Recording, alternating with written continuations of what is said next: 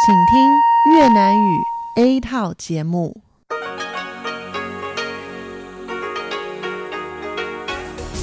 Đây là Đài Phát thanh Quốc tế Đài Loan RTI.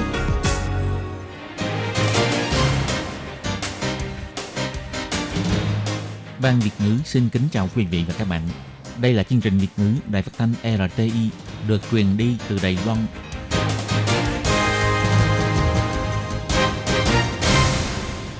Hi Nhi xin chào các bạn. Các bạn đang đón nghe chương trình của Ban Việt ngữ Đài Tiếng Nói RTI được truyền thanh từ Đài Loan.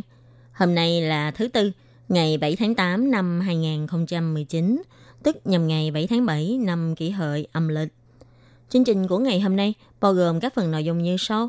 Mở đầu là phần tin tức thời sự. Tiếp theo là chuyên đề tiếng hoa cho mỗi ngày, cẩm nang sức khỏe và cuối cùng là chuyên mục ống kính rộng. Mở đầu là phần tin tức thời sự Đài Loan với các phần nội dung như sau. Đài Loan nói, Trung Quốc hãy ngừng hành động dùng chính trị gây ảnh hưởng đến giao lưu văn hóa. Cục Hóa học tích cực học hỏi chế độ quốc tế về quản lý hóa học. Trong 3 năm gần đây, đã có hai hội thảo quốc tế. Trung Quốc dồn nguồn tài nguyên quốc gia để thao túng thời tiết. Đây sẽ là thiên tai hay nhân họa đây? Tàu Vĩnh Mãn Thuận của Cao Hùng bị Hải quân Indonesia kiểm tra và tạm giữ. Bộ Ngoại giao đang tiến hành can thiệp. Bão Dekima đang đến gần. Cục khí tượng chiều nay dự định sẽ phát cảnh báo biển. Lễ hội mì bò quốc tế Đài Bắc 56 tiệm mì vào vòng chung kết được tổ chức vào tháng 9. Sau đây xin mời các bạn cùng đón nghe phần tin chi tiết. Sáng ngày 7 tháng 8, báo Điện ảnh Trung Quốc đã đăng tin trên trang Weibo chính thức của tòa soạn này với nội dung như sau. Thông tin từ Cục Điện ảnh Quốc gia Trung Quốc, tất cả các bộ phim và nhân viên Trung Quốc tạm ngưng tham dự giải thưởng điện ảnh Kim Mã Đại Bắc lần thứ 56 năm 2019. Về việc này, Ủy ban điều hành giải Kim Mã cho hay, nếu đúng như vậy, đây sẽ là một điều rất đáng tiếc. Hiện tại, giải thưởng Kim Mã đã đi vào giai đoạn xét duyệt. Các hoạt động của giải Kim Mã cũng sắp được tổ chức. Bà Colas Yokata, Người phát ngôn của Viện Hành Chính cũng bày tỏ. Chúng tôi có xác minh qua, thông tin này là thật. Một lần nữa, chúng tôi phải nói rằng đây là tổng thất của Trung Quốc. Chính trị là chính trị, nghệ thuật là nghệ thuật. Nếu Trung Quốc thích tự thu mình lại, hạn chế các nghệ sĩ của mình không được tham dự các sự kiện lớn trong giới điện ảnh hoa ngữ, đây đương nhiên không phải là tổng thất của Đài Loan. Bà Colas cũng nói, Đài Loan vốn nhĩ là một quốc gia tự do, cởi mở, có giá trị quan đa dạng. Vì thế đã giúp ngành điện ảnh và các ngành nghề sáng tạo phát triển mạnh mẽ. Ngành điện ảnh không nên chịu sự cản trở của chính trị, khiến cho những người hoạt động trong lĩnh vực điện ảnh hoa ngữ của Đài Loan, Trung Quốc hoặc bất kỳ quốc gia nào bị hạn chế. Bà nói, nếu nghĩ như vậy là trừng phạt Đài Loan, thì đây là một hành động sai lầm.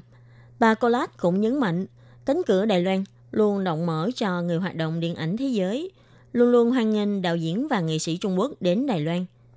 Sáng hôm nay, phía Ủy ban Trung Hoa Đại lục cũng chỉ ra, việc này thể hiện rõ Trung Quốc đang dùng chính trị để can thiệp vào công tác giao lưu văn hóa, gây ra cách nhìn tiêu cực trên trường quốc tế cũng như giới chức trách hai bờ eo biển. Ủy ban Trung Hoa Đại lục kêu gọi Trung Quốc hãy dừng các hành động dùng chính trị để cản trở giao lưu văn hóa điện ảnh hai bờ eo biển, nên tôn trọng quyền lợi của người hoạt động nghệ thuật Trung Quốc đến Đài Loan tham gia hoạt động giải kim mã. Để nghệ sĩ hai bờ eo biển nhân dịp giải kim mã cùng chia sẻ thành quả sáng tạo trong điện ảnh. Vì xét đến tính quan trọng trong việc kiểm soát an toàn thực phẩm đầu nguồn, Tổng thống Thái Anh Văn đã thực hiện lời hứa cuối năm 2016 cho thành lập Cục Vật chất Hóa học và Độc hại thuộc Sở Bảo vệ Môi trường. Ngày 7 tháng 8, Cục Hóa học và Độc hại đã tổ chức hội thảo quản lý chất hóa học và thủy ngân quốc tế 2019. Trong đó đã mời ông Kietensas, nguyên giám đốc Tổng trụ sở hóa học Liên minh châu Âu, bà Anna Franson, cố vấn thâm niên Cục Hóa học Thụy Điển, v.v đến tham dự, trao đổi ý kiến chuyên môn về việc thực hiện công ước Minamata về quản lý thủy ngân và quản lý chất hóa học quốc tế. Ông Trương Tử Kính, giám đốc Sở Bảo vệ Môi trường nói, trước đây, sự phát triển ứng dụng hóa học tại Đài Loan tuy có mang lại nhiều đóng góp cho sự phát triển của nền kinh tế, tuy nhiên cũng đã phá hoại môi trường. Vì thế, chính phủ đã thành lập Sở Bảo vệ Môi trường Để đưa ra các điều luật quản lý, Sở Bảo vệ Môi trường cũng đã tích cực học tập kinh nghiệm quản lý từ nước ngoài. Khi xã hội yêu cầu về an toàn thực phẩm càng lúc càng cao, chính phủ đã tiếp tục cho thành lập Cục Vật chất Hóa học và Độc hại trong sở. Chỉ vỏn vẹn trong vòng 3 năm, đã nhanh chóng theo kịp thế giới, xây dựng được các quy tắc quản lý toàn diện. Bà Tạ Yến Nho, Cục trưởng Cục Hóa học và Độc hại cho hay, năm 2018 đã tổ chức hội thảo thảo luận về việc đăng ký hóa chất. Năm nay sẽ dựa vào các kinh nghiệm quốc tế, tiếp tục tăng cường thảo luận về quản lý đối với các chế phẩm hóa học và thủy ngân. Trong tương lai, sẽ tiếp tục giao lưu quốc tế về các chất ô nhiễm hữu cơ khó phân hủy theo Công ước Stockholm. Sở Bảo vệ Môi trường cho hay, chính phủ một mặt hy vọng thông qua các hội nghị này để tiếp thu kinh nghiệm trên thế giới, đồng thời cũng để bày tỏ thành quả quản lý hiện tại của Đài Loan. Hy vọng có thể hợp tác cùng các nước khác, xúc tiến môi trường xanh bền vững không chất độc hại. Vào ngày 7 tháng 8, giáo sư Giảng Húc Thân của khoa Tài nguyên Môi trường và Địa lý thuộc Trường Đại học Quốc gia Đài Loan chỉ ra, trong các phương án ứng biến thay đổi khí hậu của các quốc gia trên thế giới đã xuất hiện hình thức ý thức thuần hóa khí hậu. Các quốc gia trên thế giới ít nhiều đã có áp dụng kỹ thuật dùng sức người ảnh hưởng khí hậu, chủ yếu là các hoạt động thương mại xã hội. Nhưng Trung Quốc thì đã lợi dụng sự phát triển tích cực của nguồn tài nguyên quốc gia, mở rộng thành lập văn phòng dùng sức người ảnh hưởng thời tiết. Việc can thiệp này gần như đã thực hiện mang tính cố định và thường xuyên. Và ông Giảng Húc Thân đã nêu ví dụ, hiện nay rất nhiều hoạt động ngoài trời quy mô lớn tại các tỉnh thành Trung Quốc. Để đảm bảo trời xanh, nổi tiếng nhất là sự kiện Olympic Bắc Kinh năm 2008. Vào đêm khai mạc Olympic, Trung Quốc đã thành công hoàn thành nhiệm vụ trời không mưa. Ngoài ra, dùng sự can thiệp của con người để ảnh hưởng đến thời tiết, còn được ứng dụng trong an toàn lương thực, an toàn sinh thái và an toàn nước. Tuy nhiên, kỹ thuật dùng sức người để can thiệp vào khí hậu này còn có quá nhiều ẩn số chưa biết trước. Như làm sao để đảm bảo lượng mưa là bao nhiêu, mưa ở đâu. Cho nên vào năm 2018, Ấn Độ đã từng lên án Trung Quốc vì hành động muốn tăng lượng mưa của Trung Quốc nên đã ảnh hưởng khiến Ấn Độ mưa lũ liên tục. Iran cũng từng khiển trách Israel vì dùng kỹ thuật nhân tạo để tăng lượng mưa đã khiến Iran bị thiếu hụt nước mưa, cho thấy rõ vì sự can thiệp của con người muốn tăng cường lượng mưa và tuyết, gây ra sự thiệt hại về người và gia súc, e rằng sẽ gây nhiều tranh cãi về mặt đạo đức. Ông Giảng Húc Thân cho rằng sự cạnh tranh phát triển của quyền lực chính trị kinh tế quốc gia hình thành từ những tư duy trên mặt đất đã chuyển hóa thành không gian đa chiều.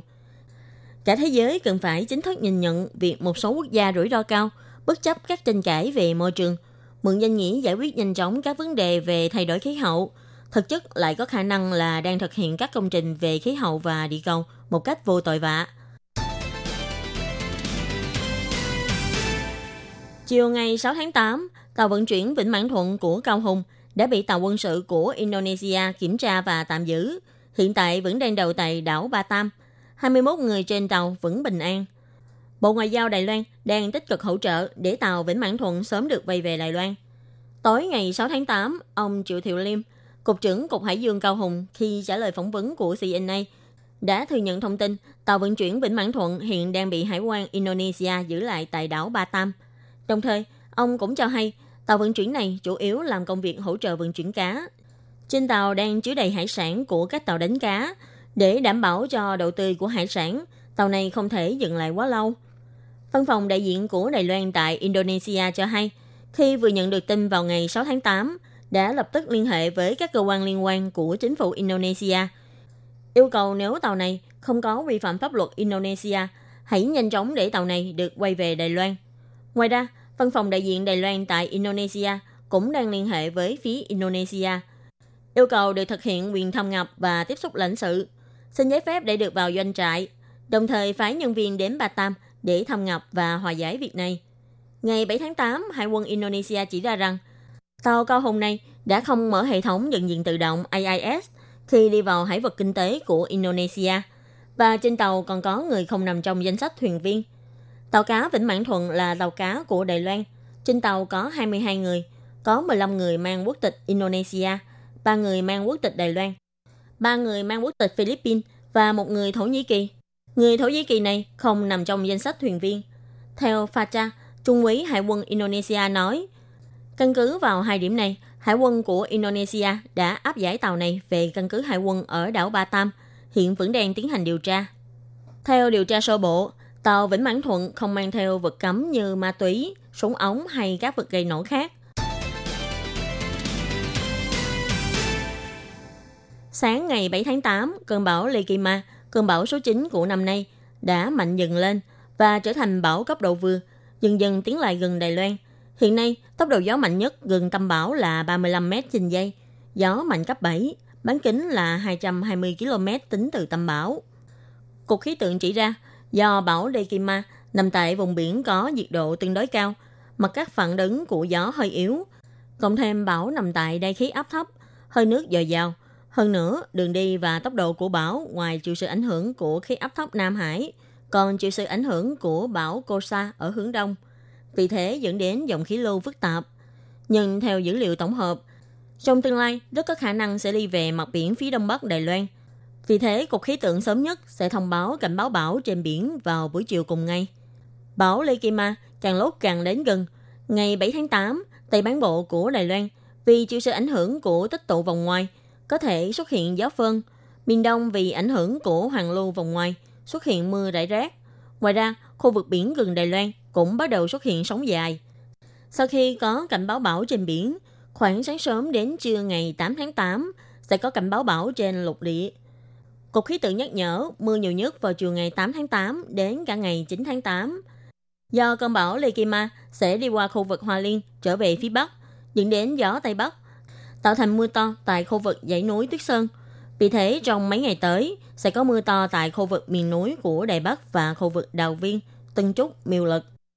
Ngoài ra, dù có dự báo vào ngày 10 tháng 8, bão Lekima sẽ rời khỏi Đài Loan, nhưng lúc này, khu vực miền Trung và Nam Bộ Đài Loan vì chịu sự ảnh hưởng của gió Tây Nam đôi bão sẽ có lượng mưa rõ rệt, nhắc nhở người dân chú ý. Lễ hội mì thịt bò quốc tế Đài Bắc lần đầu tiên được tổ chức vào năm 2005. Năm nay, lễ hội mì này tiếp tục được tổ chức để các doanh nghiệp bán mì thịt bò có dịp cùng tranh tài. Sau vòng thi đầu tiên, kết quả có 56 tiệm mì thịt bò đã được vào vòng chung kết. Ngoài các tiệm mì tại thành phố Đài Bắc và Tân Bắc ra, còn có chính tiệm mì đến từ các huyện thị khác để cùng tranh tài. Nam diễn viên Thiệu Hưng sau khi chuyển nghề kinh doanh tiệm mì thịt bò, chế biến ra món mì có hương vị của mẹ ông. Năm nay, ông cũng đến tham dự cuộc thi và ông cũng đã lọt vào vòng chung kết. Vòng chung kết của lễ hội mì này sẽ bình chọn ra 3 tiệm mì đứng đầu, được tổ chức vào ngày 24 tháng 9 tới. Món mì thịt bò truyền thống của Đài Loan với miếng thịt bò dày và to, mì có độ đàn hồi, nước súp thơm nồng. Mỗi huyện thành đều có khẩu vị riêng. Lễ hội mì thịt bò quốc tế Đài Bắc năm nay có khách sạn năm sau, có hàng ăn đang sốt trên mạng cùng đến thi đấu. Theo ông Lưu Khánh Tông, chủ tiệm mì thịt bò Gia Nghĩa nói, trong món mì của cửa hàng ông đã dùng công thức của 16 vị thuốc đông y, cộng thêm trái cây vào để hầm. Cả nước súp và thịt đều phải chế biến công phu. Mì thịt bò đến dự thi rất đa dạng. Có người là cả tô mì đầy thịt, có người là có vị thơm của trà. Từ bày trí thôi đã thấy rất sang trọng. Nam diễn viên Thiệu Hưng sau khi đổi nghề đi bán mì thịt bò, năm nay ông cũng lần đầu đến tham gia cuộc thi này và đã thuận lợi lọt vào vòng trong. Diễn viên Thiệu Hưng nói, tô mì thịt bò mà trước đây mẹ tôi lễ lại. Trong nhận thức của tôi, tôi nghĩ mẹ tôi luôn là số một. Nhưng mì thịt bò của chúng tôi sau này cũng có nhiều cách làm, đảo lộn lại cách làm truyền thống. Giải quán quân sẽ do các chuyên gia trong và ngoài nước và thực khách thâm niên cùng chấm điểm. Kết quả sẽ được công bố vào ngày 24 tháng 9. Và nếu người dân lên website của cuộc thi này để dự đoán kết quả, sẽ có cơ hội được ăn mì thịt bò quán quân của năm nay. Các bạn thân mến, bản tin tức thời sự Đài Loan của ngày hôm nay do khí nhi biên tập và thực hiện với các phần nội dung như sau. Đài Loan nói, Trung Quốc hãy ngừng hành động dùng chính trị gây ảnh hưởng giao lưu văn hóa. Cục Hóa học tích cực học hỏi chế độ quốc tế về quản lý hóa học. Trong 3 năm gần đây đã có hai cuộc hội thảo quốc tế. Trung Quốc dồn nguồn tài nguyên quốc gia để thao túng thời tiết. Đây sẽ là thiên tai hay nhân họa đây? Tàu Vĩnh Mãn Thuận của Cao Hùng bị Hải quân Indonesia kiểm tra và tạm giữ. Bộ Ngoại giao đang tiến hành can thiệp. Bão Lekima đang đến gần, Cục Khí tượng chiều nay dự định sẽ phát cảnh báo biển. Lễ hội mì thịt bò quốc tế Đài Bắc, 56 tiệm mì vào vòng chung kết tổ chức vào tháng 9. Bản tin thời sự Đài Loan hôm nay cũng xin tạm khép lại tại đây. Cảm ơn sự chú ý lắng nghe của quý vị và các bạn. Xin thân ái chào tạm biệt các bạn.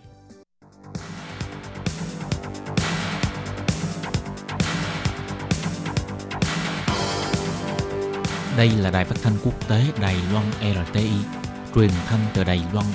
Mời các bạn theo dõi bài chuyên đề hôm nay.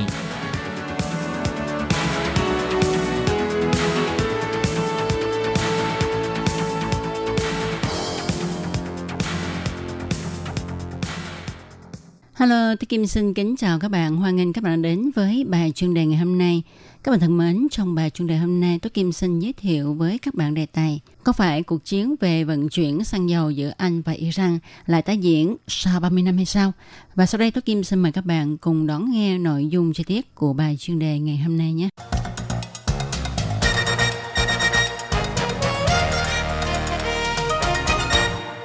Sau khi quan hệ giữa Mỹ và Iran trở nên căng thẳng vì thỏa thuận hạt nhân, thì quan hệ giữa Anh và Iran cũng ngày càng căng thẳng vì tàu chở xăng dầu của Anh bị Iran bắt giữ tại Vịnh Ba Tư. Chuyên gia phân tích, cuộc chiến về vận chuyển xăng dầu giữa Anh và Tehran lại có thể tái diễn sau 30 năm. Năm 2015, nước Mỹ đơn phương rút khỏi thỏa thuận hạt nhân Iran. Tái chế tài Iran thì nước Anh, nước Pháp, Đức, Nga và Trung Quốc ra sức cứu vãn thỏa thuận này.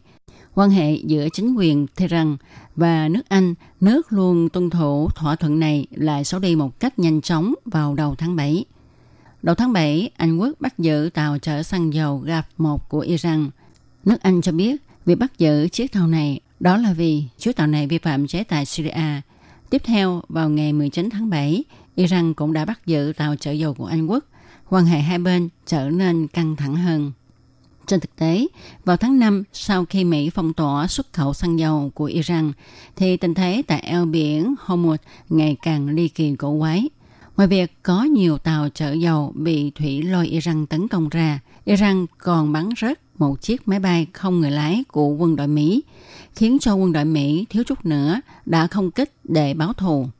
Vịnh Ba Tư và eo biển Hormuz tương đối hẹp nhưng lại là con đường vận chuyển xăng dầu quan trọng nó chiếm 1 phần 3 lượng vận chuyển xăng dầu trên toàn cầu. Tuy nhiên, số lượng tàu chở dầu qua đây có hạn, cho nên Iran có lợi thế tại đây. Theo tờ Washington Post, từ năm 1980 đến năm 1988, tức là thời kỳ chiến tranh giữa Iran và Iraq, Iran đã cải tạo các đảo nhỏ và tàu chở dầu thành căn cứ địa công kích địch quân. Gần đây, eo biển Hormuz xuất hiện thị lôi công kích tàu bè chiến hạm quân đội bảo hộ tàu chở dầu khiến cho phí bảo hiểm tăng cao và tình cảnh này sắp giống như tình hình chiến tranh giữa Iran và Iraq năm nào. Anh Quốc là nước luôn tuân thủ thỏa thuận hạt nhân Iran. Vậy tại sao trở thành đối tượng công kích của Iran? Ngoài nguyên nhân nước Anh bắt giữ tàu của Iran và Iran cho rằng nước Anh, nước Pháp, Đức, vân vân giúp Tehran thoát khỏi chế tài của Mỹ ra, thì Iran từ trước đến nay vẫn không tin tưởng vào Anh Quốc đầu thế kỷ thứ 20, Iran từng bị công ty xăng dầu của Anh quốc thiết lập bóc lột. Hơn phân nửa lợi nhuận khai thác xăng dầu được đưa về nước Anh. Người lao động không phải quốc tịch Anh bị đối đãi thậm tệ.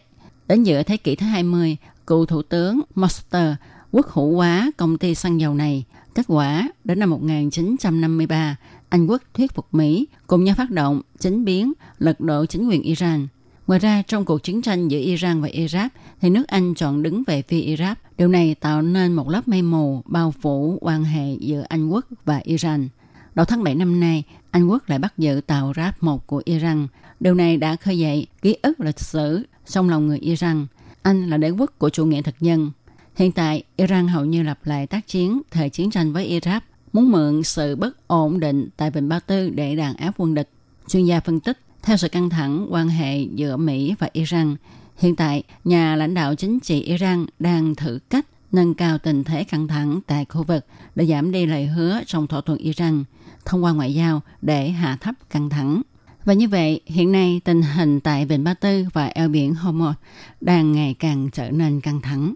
Các bạn thân mến, các bạn vừa đón nghe bài chuyên đề ngày hôm nay với đề tài Có phải cuộc chiến về vận chuyển xăng dầu giữa Anh Quốc và Iran lại tái diễn sau 30 năm do Tố Kim thực hiện?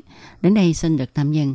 Tố Kim xin chân thành cảm ơn sự chú ý, theo dõi của các bạn. Hẹn gặp lại các bạn vào trong một tuần tới cùng trong giờ này. Xin chào tạm biệt các bạn. Bye bye.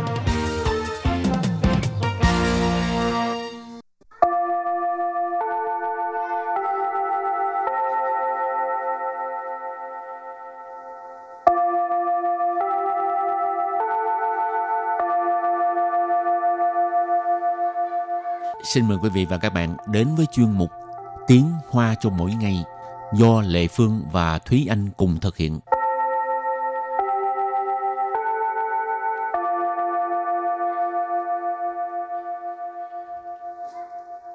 Thúy Anh và Lệ Phương xin kính chào quý vị và các bạn. Chào mừng các bạn đến với chuyên mục Tiếng Hoa cho mỗi ngày ngày hôm nay. Quả hồng ngứa quá à. Làm sao bây giờ? Cổ họng ngứa thì nhớ uống nhiều nước, rồi ngậm kẹo ho, hoặc là nghiêm trọng hơn thì phải đến bác sĩ. Ừ, phải đi khám bác sĩ nữa ha. Nếu như không thích khám bác sĩ thì à, uống nhiều nước là từ từ nó sẽ hết thôi.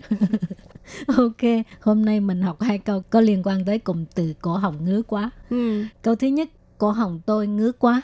Và câu thứ hai, bạn có muốn ngậm một viên kẹo ngậm ho không? Và sau đây à, chúng ta lắng nghe cô giáo đọc hai câu mẫu này bằng tiếng Hoa. 我喉咙好痒哦，你要含一颗喉糖吗？ Trước tiên mình giải thích câu số 1. 我喉咙好痒哦，喉咙 Hổ lộn là cổ họng, 好痒， hảo dặn là ngứa quá. Cho nên câu này rất đơn giản là cổ họng tôi ngứa quá, và hổ lộn hảo dặn. Và sau đây mời cô giáo đọc lại câu này bằng tiếng Hoa. 我喉咙好痒哦，我喉咙好痒哦。 Câu này có nghĩa là cổ họng tôi ngứa quá. Và câu thứ hai, bạn có muốn ngậm một viên kẹo ngậm ho không? Nhờ hẳn khơ khẩu thẳng má. Bây giờ giải thích câu thứ hai ha. Nì. Nì có nghĩa là bạn. Yào. Yào là muốn. Hẳn. Hẳn có nghĩa là ngậm ha. Y. Khơ y khơ là một cái. Khơ ở đây là lượng từ chỉ về kẹo ha. Y khơ thẳng, làng khơ thẳng, một viên kẹo, hai viên kẹo. Hổ thẳng. Hổ thẳng tức là kẹo ngầm ho. Y khơ hổ thẳng tức là một viên kẹo ngầm ho. Ma. Ma có nghĩa là không. Từ nghi vấn ha. Và bây giờ thì uh, xin mời cô giáo đọc câu mẫu này bằng tiếng Hoa. 你要含一颗喉糖吗？你要含一颗喉糖吗？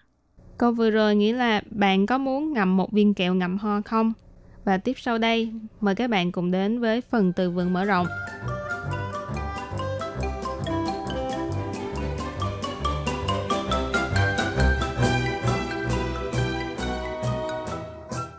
咳嗽，咳嗽， Khở sổ nghĩa là ho. 沙哑，沙哑， Sa dạ có nghĩa là khang cổ, khang tiếng ha. 润喉，润喉， Ruân hộ nghĩa là nhuận cổ.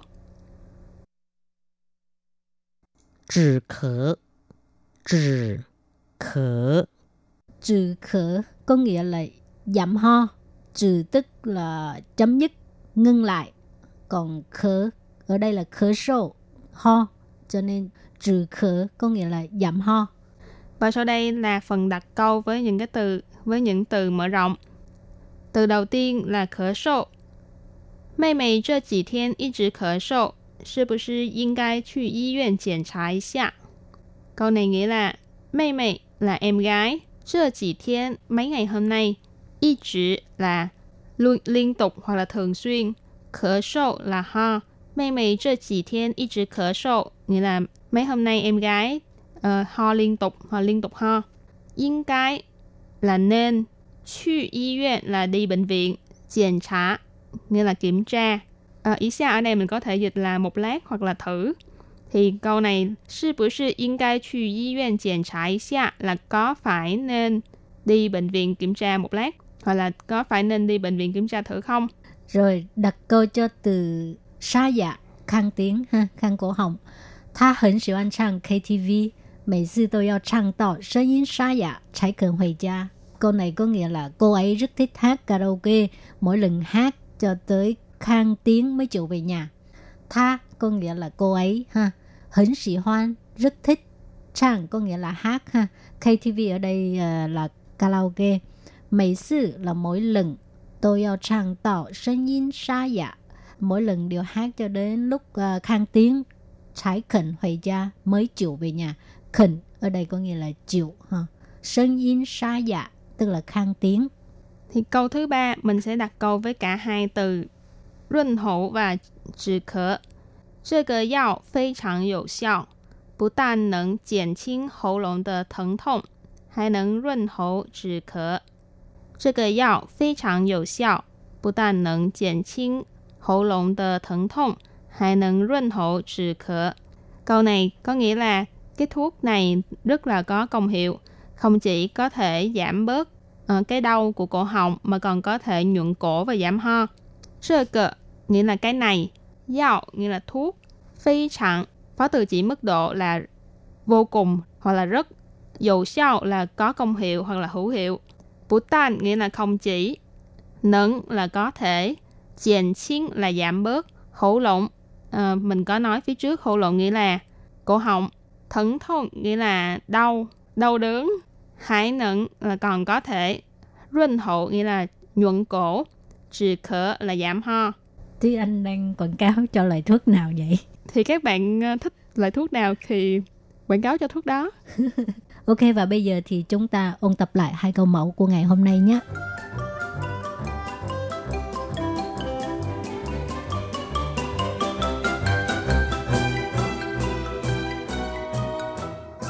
Wo hổ lông hảo yàng. Nhi hàn y khơ hổ thang ma? Trước tiên mình giải thích câu số 1. Wo hổ lộn hảo dặn ngọt. Hổ lộn. Hổ lộn là cổ họng. Hảo dặn. Hảo dặn là ngứa quá. Cho nên câu này rất đơn giản là cổ họng tôi ngứa quá. Wo hổ lộn hảo dặn. Và sau đây mời cô giáo đọc lại câu này bằng tiếng Hoa. Wo hổ lộn hảo dặn ngọt. Wo hổ lộn hảo Yang o. Câu này có nghĩa là cổ họng tôi ngứa quá. Và câu thứ hai, bạn có muốn ngậm một viên kẹo ngậm ho không? Nhờ hẳn y khơ khẩu thẳng má. Bây giờ giải thích câu thứ hai ha. Nì. Nì có nghĩa là bạn. Yào. Yào là muốn. Hẳn. Hẳn có nghĩa là ngậm ha. Y. Khơ. Y khơ là một cái. Khơ ở đây là lượng từ chỉ về kẹo ha. Y khơ thẳng, làng khơ thẳng, một viên kẹo, hai viên kẹo. Hổ thẳng. Hổ thẳng tức là kẹo ngầm ho. Y khơ hổ thẳng tức là một viên kẹo ngầm ho. Ma. Ma có nghĩa là không từ nghi vấn ha. Và bây giờ thì uh, xin mời cô giáo đọc câu mẫu này bằng tiếng Hoa. Nì hàn y cơ hấu thẳng má? Nì yào hàn y cơ hấu thẳng má? Câu vừa rồi nghĩa là bạn có muốn ngậm một viên kẹo ngậm ho không?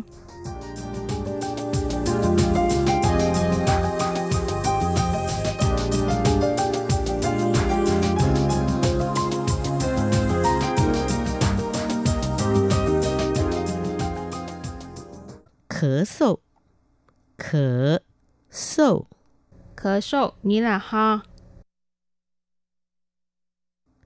Sa dạ, sa dạ. Sa dạ có nghĩa là khang cổ, khang tiếng ha. Ruân hậu, ruân hậu. Ruân hậu nghĩa là nhuận cổ. 止咳，trừ khở. Trừ khở có nghĩa là giảm ho. Và vừa rồi là bài học của ngày hôm nay. Cảm ơn sự chú ý lắng nghe của quý vị và các bạn. Xin chào và hẹn gặp lại vào bài học kế tiếp. Bye bye. Bye bye.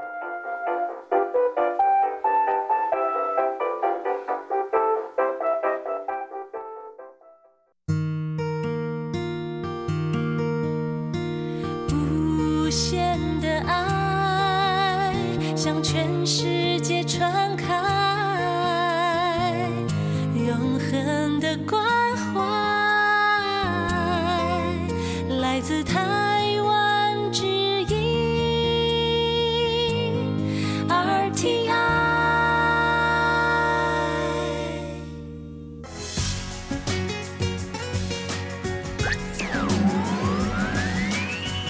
vị đang đón nghe chương trình Việt ngữ Đài RTI truyền thanh từ Đài Loan. Mời các bạn theo dõi tiết mục Cẩm nang sức khỏe do Tố Kim thực hiện. Tiết mục Cẩm nang sức khỏe sẽ cung cấp những thông tin về sức khỏe cho các bạn tham khảo, chăm sóc tốt sức khỏe mình. Hello, tôi Kim xin kính chào các bạn. Hoan nghênh các bạn đã đến với chương mục cẩm nang sức khỏe ngày hôm nay. Các bạn thân mến, trong chương mục cẩm nang sức khỏe hôm nay, tôi Kim sẽ nói về đề tài răng miệng. Và trong chương mục hôm nay thì tôi Kim sẽ nói về vấn đề nếu mà nú răng của chúng ta bị sưng đau thì có phải là chúng ta chỉ cần đi mua thuốc uống rồi thôi hay sao? Và cách chạy răng như thế nào là tốt nhất để chống bệnh sâu răng và nha chu? Và sau đây Tố Kim xin mời các bạn cùng đón nghe nội dung chi tiết của chương mục Cẩm nang sức khỏe ngày hôm nay nhé.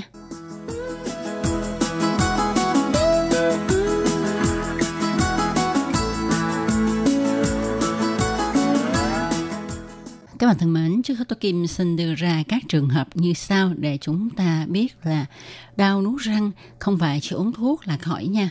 Thì có một phụ nữ đã hơn 50 tuổi, mỗi lần nú răng của bà ta sưng đau thì bà đều tự ra tiệm mua thuốc về uống. À, bà này cho rằng đau nú răng thì cũng như các bệnh khác, chỉ cần uống thuốc tiêu viêm là bệnh sẽ khỏi. Nhưng lần này thì nú răng sưng đau không chịu được. Cô uống thuốc rồi nhưng cũng không hết đau. Cho nên bà mới đi đến phòng khám để mà khám răng. Thì sau khi được nha sĩ kiểm tra răng, phát hiện là các răng này không chữa được, à, cần phải nhổ bỏ. Lúc này thì bà mới là hối hận. Tại sao mình không đi khám răng sớm mà cứ nghĩ là uống thuốc là sẽ khỏi? Bác sĩ nói cho bà biết là bà bị bệnh nha chu. Thì à, bà hỏi bác sĩ tại sao là như thế này. À, bác sĩ cho biết rằng nguyên nhân gây bệnh nha chu chủ yếu là do bận răng ở nú răng. Bận răng sẽ phá hoại tổ chức của nố răng, tạo thành túi nang nha chu ở lớp sau. Thì à, một khi có đồ ăn rơi vào trong túi này mà ta không thể nào lấy ra được, thì nó sẽ làm cho nơi đó sưng lên nhất là khi kháng thể của cơ thể yếu, thì nó dễ làm thành một mũ. Uống thuốc nó sẽ giảm bớt các triệu chứng cấp thời, nhưng khi bận răng không được làm sạch thì nó vẫn sẽ làm cho các tổ chức nú răng bị phá hoại. Cuối cùng nó sẽ làm cho răng hư không thể nào cứu chữa nổi. Thì cách chữa bệnh nha chu là trước hết chúng ta dùng phương thức rửa răng, cạo sạch cao răng ở trong sâu. Khi cần thiết thì dùng thủ thuật nha chu để trị liệu. Những người mắc bệnh nha chu thì nên duy trì giữ cho răng miệng luôn sạch sẽ, tránh không cho vi khuẩn trong miệng sinh sôi nảy nở. Và chúng ta không nên tin tưởng rằng uống thuốc là có thể điều trị được bệnh nha chu. Nếu như nú răng của chúng ta bị sưng đau thì chúng ta nên đi khám bệnh để nha sĩ kiểm tra răng miệng và trị liệu cho bạn thì các bạn sẽ không hối hận về sau. Rồi có một trường hợp như thế này nữa. Có một bệnh nhân kể rằng tôi năm nay 29 tuổi, răng mọc không đều, hàm trên có răng khểnh, hàm dưới mọc cái lồi ra, cái lợm vào. Nú răng bị teo lại nghiêm trọng vì lâu nay tôi luôn dùng sức trà răng gây nên. Thì có nha sĩ đề nghị là tôi nên chỉnh hàm răng lại. Nha sĩ nói răng của tôi mọc không đều, nú răng lại teo, như vậy về sau chân răng sẽ lung lay. Chỉnh răng sẽ tránh cho hai chân của răng không xích lại quá gần nhau. Xương ở giữa hai răng không mọc lên được. Sau này nú răng teo lại, răng sẽ bị lung lay do thiếu xương làm nền. Nhưng cũng có nha sĩ phản đối. Nha sĩ này thì cho rằng, cho dù bạn có chỉnh sửa răng lại, thì xương phía dưới răng cũng không thể nào mọc lại và cũng không thể ngăn chặn việc răng lung lay. Lại nữa, tôi đã quá tuổi chỉnh răng tốt nhất, cho nên chỉnh răng rồi thì nó cũng không ổn định. Vậy à, xin hỏi, bây giờ tôi phải làm sao đây? Thì à, nha sĩ trả lời như thế này. Theo là thuật của bệnh nhân ha, thì nốt răng bị đau nghiêm trọng, có thể là do bệnh nha chu. Kiến nghị là bệnh nhân này nên đến nha khoa khám và hỏi xem mình có bị nha chu hay không. Ta nên giải quyết vấn đề teo nú răng trước sau đó, mới quyết định xem là có nên chỉnh sửa hàm răng lại hay không.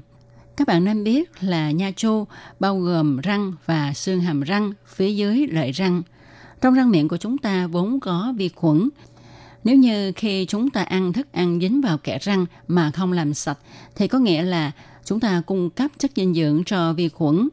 Bận răng tích lũy nơi giao tiếp giữa nú răng và răng – Vi khuẩn trong bận răng làm cho nú răng phát viêm và dễ diễn biến gây nên viêm nha chu. Khi xương hàm răng bị bận răng phá hoại, giảm thấp cao độ, thì nú răng cũng sẽ teo theo và theo tỷ lệ thuận. Bệnh nha chu nghiêm trọng sẽ làm cho răng bị lung lay. Chúng ta vẫn trà răng mỗi ngày, nhưng chúng ta chỉ trà bề mặt của răng, mà quên đi phải trà tất cả các mặt của răng, kể cả kẽ răng. Do đó, tốt nhất là chúng ta nên dùng dây chỉ nha khoa để làm sạch kẽ răng. Và những người có kẽ răng to thì có thể dùng bàn chải chuyên dùng để trà kẽ răng. Bình thường khi trà răng thì chúng ta nên trà cả nơi giao tiếp giữa răng và nú răng. trà mỗi lần hai cái răng, trà đi trà lại 10 lần rồi chuyển sang trà hai răng khác. Các bạn nên nhớ là chúng ta nên chà luôn cả nú răng một ít mới có thể chà sạch bận răng. Hoặc là ta có thể dùng nước súc miệng. Sau cùng thì cứ 6 tháng ta đi rửa răng một lần để tránh bận răng trở thành cao răng và đề phòng bệnh nha chu. RTI các bạn thân mến, vừa rồi chúng ta đã tìm hiểu về hai trường hợp à, mắc bệnh về nú răng thì à, sau đây Tố Kim xin chia sẻ với các bạn cách chải răng. Thì nhiều công trình nghiên cứu đã chứng minh khi mà chăm sóc răng miệng sớm, kỹ lưỡng thì chúng ta có thể giữ gìn cho bộ răng chắc khỏe suốt đời. Nhưng mà vấn đề quan trọng là chúng ta phải chải răng như thế nào là tốt và có hiệu quả, nhất là để phòng ngừa các bệnh răng miệng là vấn đề còn nhiều tranh cãi thì ờ, trong cộng đồng một phương pháp chạy răng thích hợp đòi hỏi phải dễ thực hiện, không quá phức tạp và hiệu quả nhất. Trên thực tế, hiện nay có rất nhiều phương pháp chải răng khác nhau như là trà ngang, xoay tròn. Nhưng mà qua nghiên cứu thì những phương pháp này có một số hạn chế so với phương pháp chải răng bass cải tiến như là không có tác dụng làm sạch vùng kẽ răng, rãnh lợi và không có tác dụng xoa nắng lợi. Để đưa ra phương pháp chải răng khả thi, cộng đồng chấp nhận. Vào năm 1982, Bass là một bác sĩ nha khoa và cũng là kỹ sư chế tạo bàn chải đánh răng với lông mềm. Lần đầu tiên đề nghị phương pháp chải răng mới với bàn chải có lông mềm mang tên ông. Phương pháp chải răng Bass. Sau đó, ông đã hiệu đính và cải tiến phương pháp chải răng này sao cho phù hợp và hiệu quả hơn. Hiện nay, phương pháp này được các nước Bắc Âu, nhiều nước trên thế giới áp dụng vì nó có những ưu điểm như sau. Thứ nhất là làm sạch tất cả các mảm bám vùng rãnh lợi, kẽ răng. Thứ hai là động tác đơn thuần tới lùi ngắn và hơi xoay nhẹ, gần gũi với động tác tự nhiên của trẻ em. Thứ ba, động tác dễ dàng, hướng dẫn và dễ thực hiện trong cộng đồng. Thứ tư, nó có tác dụng xoa nắng lợi một cách nhẹ nhàng. Phương pháp PASS cải tiến được mô tả gồm hai phần chính như sau. Thứ nhất là phần cơ bản thì chúng ta nên chải theo thứ tự nhằm tránh bỏ sót răng và mặt răng. Chúng ta nên chải hàm trên trước, hàm dưới sau. Mỗi hàm cần chải sạch mặt ngoài, mặt trong, mặt nhai. Còn hai mặt tiếp xúc gần xa thì chúng ta nên dùng chỉ tơ nha khoa. Và chúng ta phải chải cẩn thận mỗi lần hai ba răng tuần tự cho sạch hết tất cả các răng. Phần thứ hai là động tác chải răng. thì chúng ta nên đặt bàn chải nghiêng 45 độ về phía nú răng.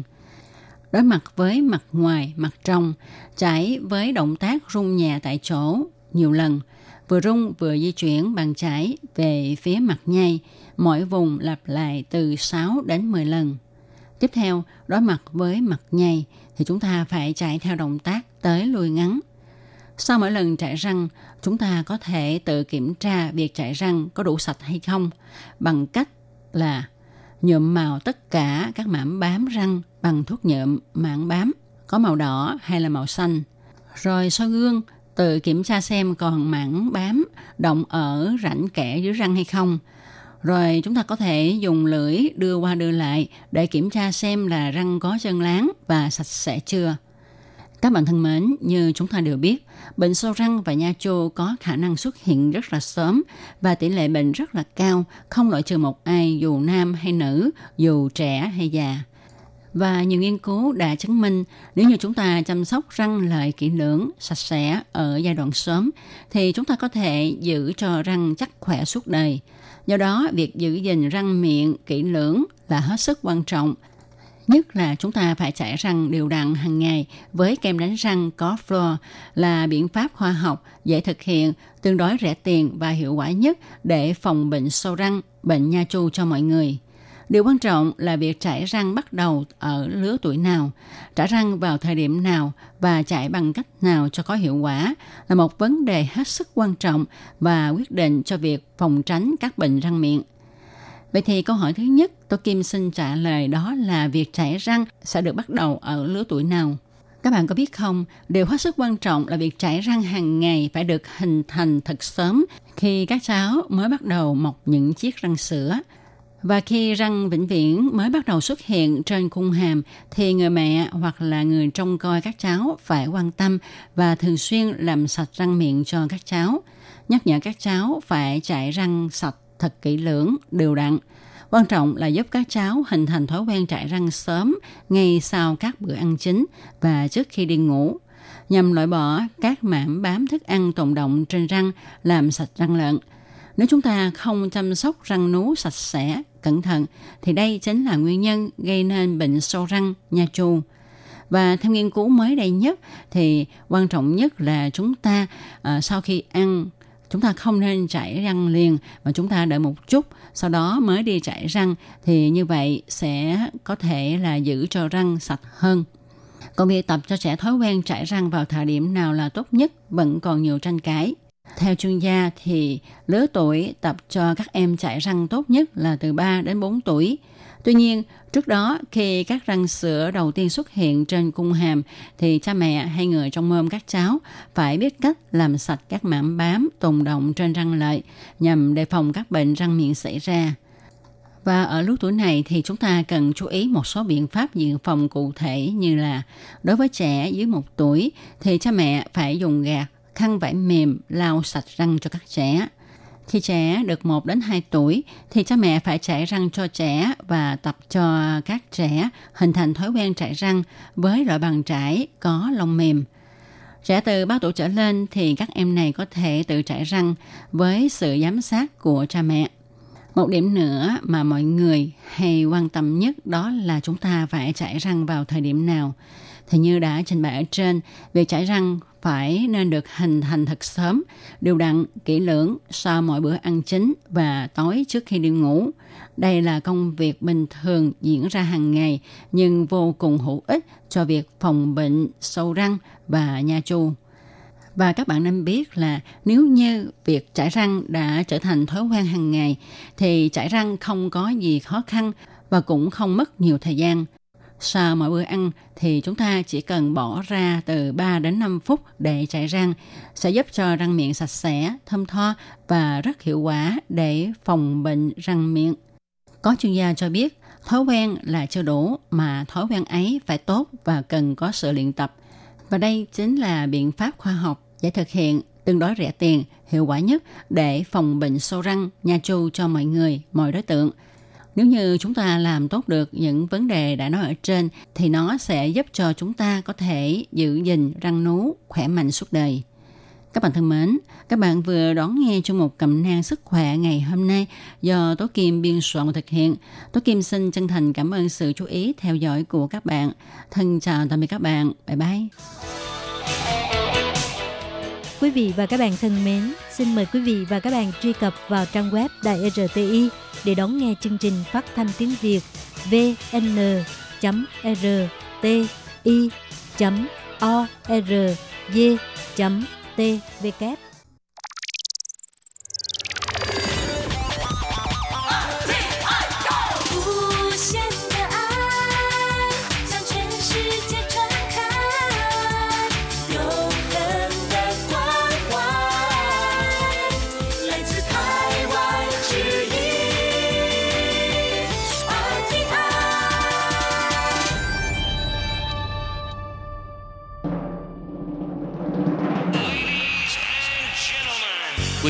đón nghe chương trình Việt ngữ Đài RTI truyền thanh từ Đài Loan.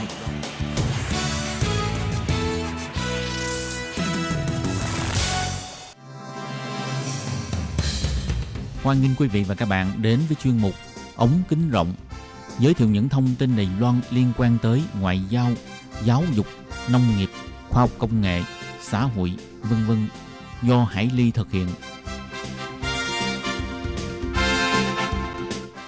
Bạn thân mến, Hải Ly xin chào các bạn. Trong chuyên mục vào tuần trước, chúng ta đang được trò chuyện với bạn Trịnh Đức Mạnh quê ở Phú Thọ và là thạc sĩ đã tốt nghiệp chuyên ngành thiết kế ứng dụng của trường Đại học Khoa học Kỹ thuật Thụ Đức ở Cao Hùng.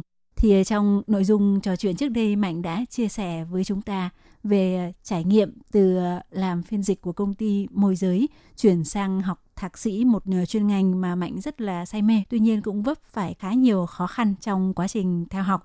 Và hôm nay trong phần cuối cuộc trò chuyện của chúng tôi thì Đức Mạnh sẽ chia sẻ với chúng ta một trải nghiệm mới nữa trong công việc, có thể nói là nâng lên một tầm cao mới trong cái thời gian mà bạn ở Đài Loan. Vậy hãy đi xin mời các bạn à, cùng đón nghe nhé. Ừ, Mạnh này sau khi mà đã hoàn thành cái chương trình thạc sĩ của mình ấy thì à, mạnh còn có một cái công việc rất là thú vị đó là làm à, phát thanh viên của bản tin tiếng việt đài truyền hình công cộng vậy mạnh có thể chia sẻ một chút tại sao bạn lại có cái cơ hội và lại theo đuổi cái công việc này vậy à, khi mà em chuẩn bị uh, ra trường thì lúc đấy em mới nghĩ là mình sẽ phải bắt đầu đi tìm việc tại vì em muốn là sau khi tốt nghiệp thì sẽ ở lại đài loan làm việc và em có nhớ lại là trước đây đã từng có một lần khi mà đang ờ, lướt web thì em có đọc được một cái tựa đề đó là lần đầu tiên ở Đài Loan có chương trình thời sự bằng tiếng Việt. Nhưng mà lúc đó thì em cũng không có vào đọc cụ thể. Thế lúc đó thì em mới nhớ ra thì em mới nghĩ là ở có khi là nếu như đã có một cái chương trình ờ, thời sự bằng tiếng Việt thì có khả năng là họ sẽ cần người uh, biên dịch dịch tin tức.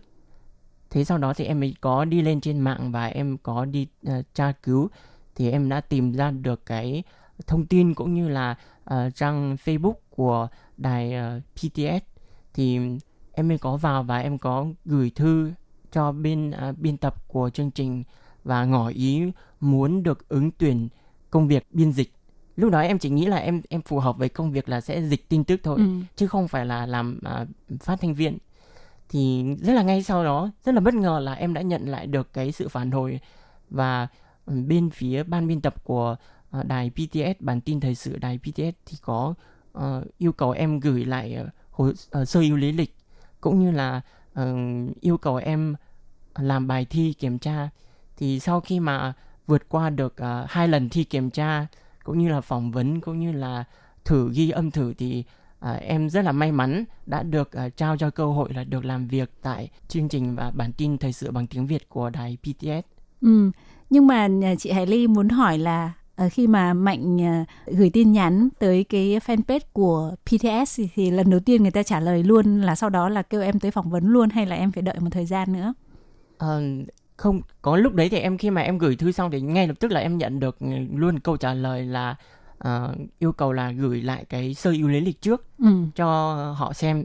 Thì hình như là em nhớ em nhớ không nhầm thì là đợi một hai ngày sau thì nhận được phản hồi là uh, làm bài kiểm tra đầu tiên. Và sau khi mà làm bài kiểm tra đầu tiên xong cũng mất khoảng một thời gian nữa thì em trải qua được cái lần em sẽ phải tiến hành cái lần thi thứ hai. Um, dịch tin ngay tại chỗ uh, văn phòng của đài PTS và sau đó là sẽ đi ghi âm thử. Ừ. vâng như vậy là qua hai lần thi cũng phải mất thời gian là một tháng. Thực ra tại sao chị Hải Ly lại hỏi Mạnh cái cái câu này? Bởi vì là đôi khi ấy cái cơ hội là do chính mình đi tìm kiếm.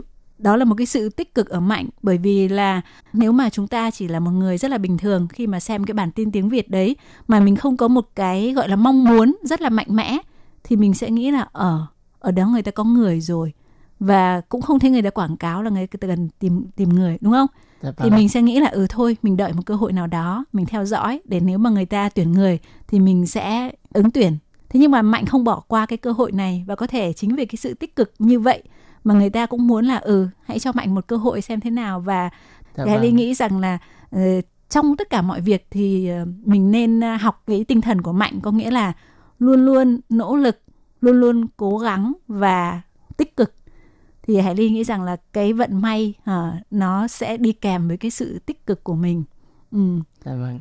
Và trải qua cái quá trình ờ, đầu tiên là sang đây ờ, làm phiên dịch này rồi sau đó thì là đi học thạc sĩ và thêm một cái kinh nghiệm cũng rất là thú vị mà không phải ai cũng được trải nghiệm đó là làm biên dịch và phát thanh viên cho chương trình phát thanh tiếng Việt của đài truyền hình công cộng PTS của Đài Loan thì em có cái tâm đắc như thế nào về cái quãng thời gian ờ, uh, 6 năm trời tuy không dài nhưng có rất là nhiều những cái trải nghiệm thú vị như vậy của em ở Đài Loan. Uh, tính đến thời điểm hiện tại thì cái quyết định em đến Đài Loan làm việc, học tập và sinh sống, ờ, em nghĩ đó là một cái quyết định rất là sáng suốt của bản thân. Ừ. Tại vì thực sự ra khi mà thời điểm năm 2013 khi mà em đi phỏng vấn để qua Đài Loan ấy, Ừ. lúc đấy đã phỏng vấn trúng tuyển rồi nhưng mà lúc đấy em rất là phân vân. Em em có ý định là em sẽ không đi bởi vì ờm, lúc đấy mình còn còn quá là trẻ. Mình lại đi ra một cái nước ngoài để làm việc, ra một cái quốc gia khác. Lúc đó này em bao nhiêu tuổi? Dạ lúc đấy em uh, 22 tuổi. Ồ. Vâng, thì là lúc đấy mình còn quá là trẻ. Ừm, kinh nghiệm của mình thì cũng chưa có nhiều.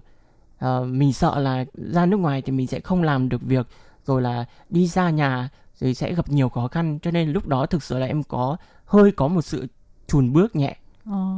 nhưng mà lúc đó thì gia đình rất là động viên Ờ, gia đình bố mẹ em nói là nên đi để để, ờ, để biết được là ở bên ngoài kia là người ta phát triển như thế nào Ừ. để biết được cái khả năng của bản thân mình đến đâu và có thể là học hỏi thêm được nhiều điều. Và đúng như lời bố mẹ em nói trong suốt quá trình thời gian uh, gần 6 năm em uh, tính đến thời điểm hiện tại uh, em sinh sống làm việc ở Đài Loan thì đúng là em đã học hỏi được rất là nhiều điều trưởng thành hơn rất là nhiều. Uh, thứ nhất là tự bản thân em có thể là tự giác cũng như là um, cái cái khả năng tự thân vận động của bản thân mình mạnh mẽ hơn trước đây rất là nhiều. Thứ hai nữa là về những cái lĩnh vực liên quan đến ờ, chuyên ngành ví dụ như là về ờ, phiên dịch thì là em đã học hỏi được rất là nhiều điều đặc biệt là trong cái quá trình khi mà em làm việc tại ờ, đài PTS thì em đã học hỏi rất là nhiều điều và nâng cao được rất là nhiều kỹ năng trong cái công việc phiên dịch của mình, Ừ, biên phiên dịch của mình. Lý do tại sao là cái thời gian đấy lại nâng cao được Tại vì là làm về thời sự là sẽ liên quan đến rất là nhiều lĩnh vực. Ừ. Tại vì thời sự thì họ không có um, bó buộc trong một cái cái lĩnh vực nào cả mà nó là rất là nhiều các lĩnh vực, nhiều mặt của xã hội. Cho nên là mình có cơ hội mình được tiếp xúc với rất là nhiều các lĩnh vực khác nhau, giáo dục, y tế, rồi là chính trị và nhờ có sự giúp đỡ cũng như là uh, sự chỉ dạy của các uh, chị đồng nghiệp bản tin thời sự của đài PTS thì đã giúp cho em học hỏi thêm được rất là nhiều. Em cảm thấy là nó rất là có ích trong cái cái việc mà nâng cao cái kỹ năng về phiên dịch của bản thân em. Ừ. Vậy trong cái quãng thời gian 6 năm ở Đài Loan như vậy thì em có cái kỷ niệm nào mà khó khăn nhất hay là đáng nhớ nhất? Ờ, thực ra thì khó khăn thì cũng không phải là khó khăn quá bởi vì em có một cái may mắn đó là ừm, xung quanh em có rất là nhiều bạn bè tốt Ừ. thực sự là em có rất là nhiều bạn bè tốt những ờ, chị đồng nghiệp cũ khi mà em gặp khó khăn đặc biệt là khó khăn về tài chính thì các chị ấy sẵn sàng giúp đỡ. Ờ, ví dụ như là đến thời gian phải nộp học phí rồi mà lúc đó mình đi làm thêm nhưng mình chưa có đủ tiền thì các ờ, chị đồng nghiệp cũ đều sẵn sàng cho em vay tiền để nộp uh, học phí trước. Sau đó khi mà đi làm kiếm lại được thì sẽ trả lại dần dần sau. Ừ. cho nên là thực tế ra mà để mà khó khăn quá thì em không có đấy là Ồ. một cái điều rất là may mắn. Cái kỷ Ừm, niệm gì đáng nhớ? cũng có là em có một cái kỷ niệm đó là ừm, khi mà kết thúc kỳ học đầu tiên thì đó là nghỉ hè em có đi làm thêm ở một cái ờ, xưởng gia công về đồ nhựa. Đấy là công việc lao lao động chân tay đầu đời đầu tiên của em. Thì thực ra thì nó cũng không có gì là là nặng nhọc quá nhưng mà yêu cầu là mình sẽ phải nhanh nhanh chân nhanh tay. Và em làm ở đó được ờ, hơn một tháng thì bị cho nghỉ việc. Tại vì thực tế ra thì em ờ, tuy là rất là giỏi về những cái làm về thủ công thế nhưng mà tốc độ thì lại hơi bị chậm. Mặc dù mình đã cố gắng hết sức mình để mình làm nhanh rồi thế nhưng mà vẫn không đạt được theo như cái yêu cầu mong muốn của họ. Ừ. cho nên là đã bị cho nghỉ việc. Lúc đó là mới có làm được có hơn một tháng và vẫn còn một tháng nữa mới kết thúc ờ, thời gian nghỉ hè Ờ, để ờ. bước vào vào năm học mới thì lúc đấy cũng rất là hoang mang mình nghĩ là thôi chết rồi nếu như mà mình không có việc làm thêm ừ, nữa thì sắp tới vào kỳ học mới mình lấy đâu ra tiền để mình sẽ nộp học phí Ừ. lấy đâu ra tiền để mình có thể là trang trải cái cái cuộc sống của mình sau này thì lúc đấy rất là hoang mang nhưng mà em có một cái rất là may mắn đó là cứ lúc nào mà chuẩn bị mà ừm, thất nghiệp là sẽ sẽ có công việc ừm, có người giới thiệu công việc cho mình Ừ. có một thời gian ngắn ngắn về sau thôi cách đó vài ba ngày thôi thì ừ, công ty cũ của em họ lại gọi liên lạc với em và họ cần uh, phiên dịch làm tạm thời một thời gian và sau đó Ồ. em lại về em làm phiên dịch một thời gian.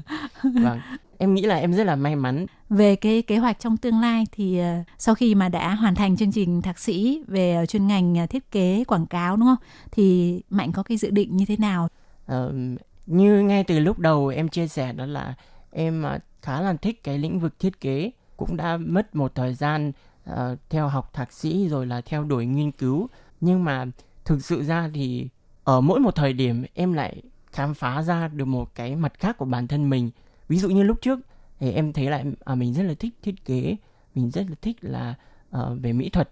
Thế nhưng mà sau đó một thời gian thì em lại thấy em lại thích một cái thứ khác cho nên là thực sự đến thời điểm hiện tại của em thì là cái định hướng phát triển cho tương lai của em ấy nghề nghiệp trong tương lai của em ấy nó có rất là nhiều hướng.